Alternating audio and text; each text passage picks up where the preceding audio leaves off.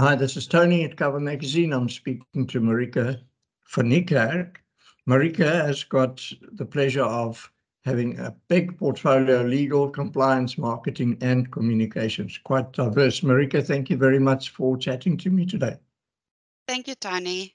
It is lovely to be here. Great. We spoke about client communications and the effectiveness of that because, I mean, obviously that's the essence of our um, industry. It is about um, documentation. It's about rules. It's about policy terms and conditions, etc. So it's a very important thing, but it also depends on what your target market is, what your niche is in terms of what products, etc.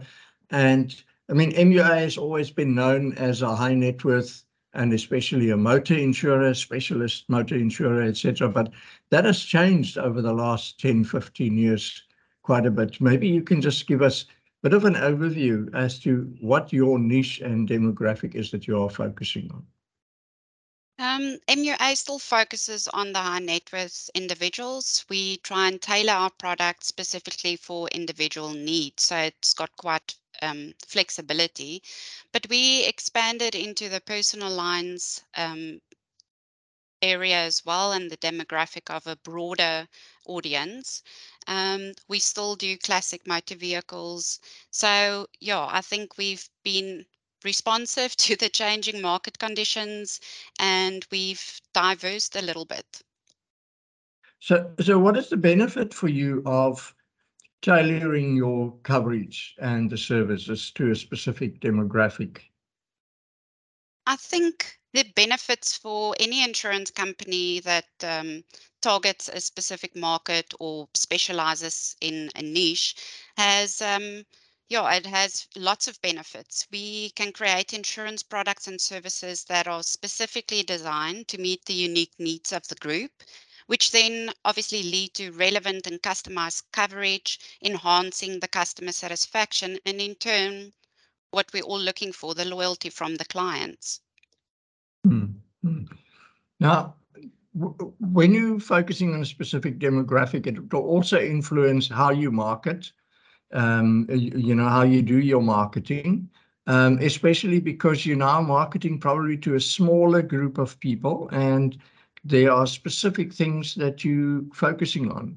Um, so, so maybe you can just give us a little bit of insight as to how do you do that and then what are the benefits from a marketing perspective? So I think by focusing your marketing efforts on a specific demographic, you can craft your messages and campaigns that really talks to the audience preference, the values that they have, and any concerns that they might have in that specific group. This in turn I think increases the likelihood of capturing attention, encouraging them to consider your insurance offer offering.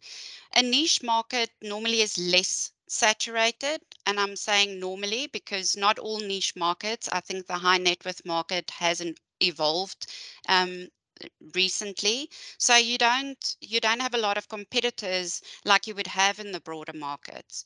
This provides your insurance mm. company with a competitive advantage and you would face less competition and have a better chance of becoming a dominant player within that niche.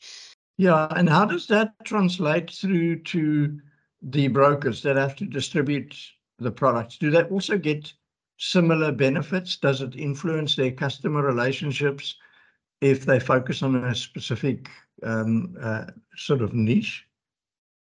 I think if you are specializing in a niche market, this allows you to really target um, your resources more effectively. So um, you're not appealing to the broader or diverse audience, it makes it easier. It would have a cost saving in, for example, your marketing and advertising expenses.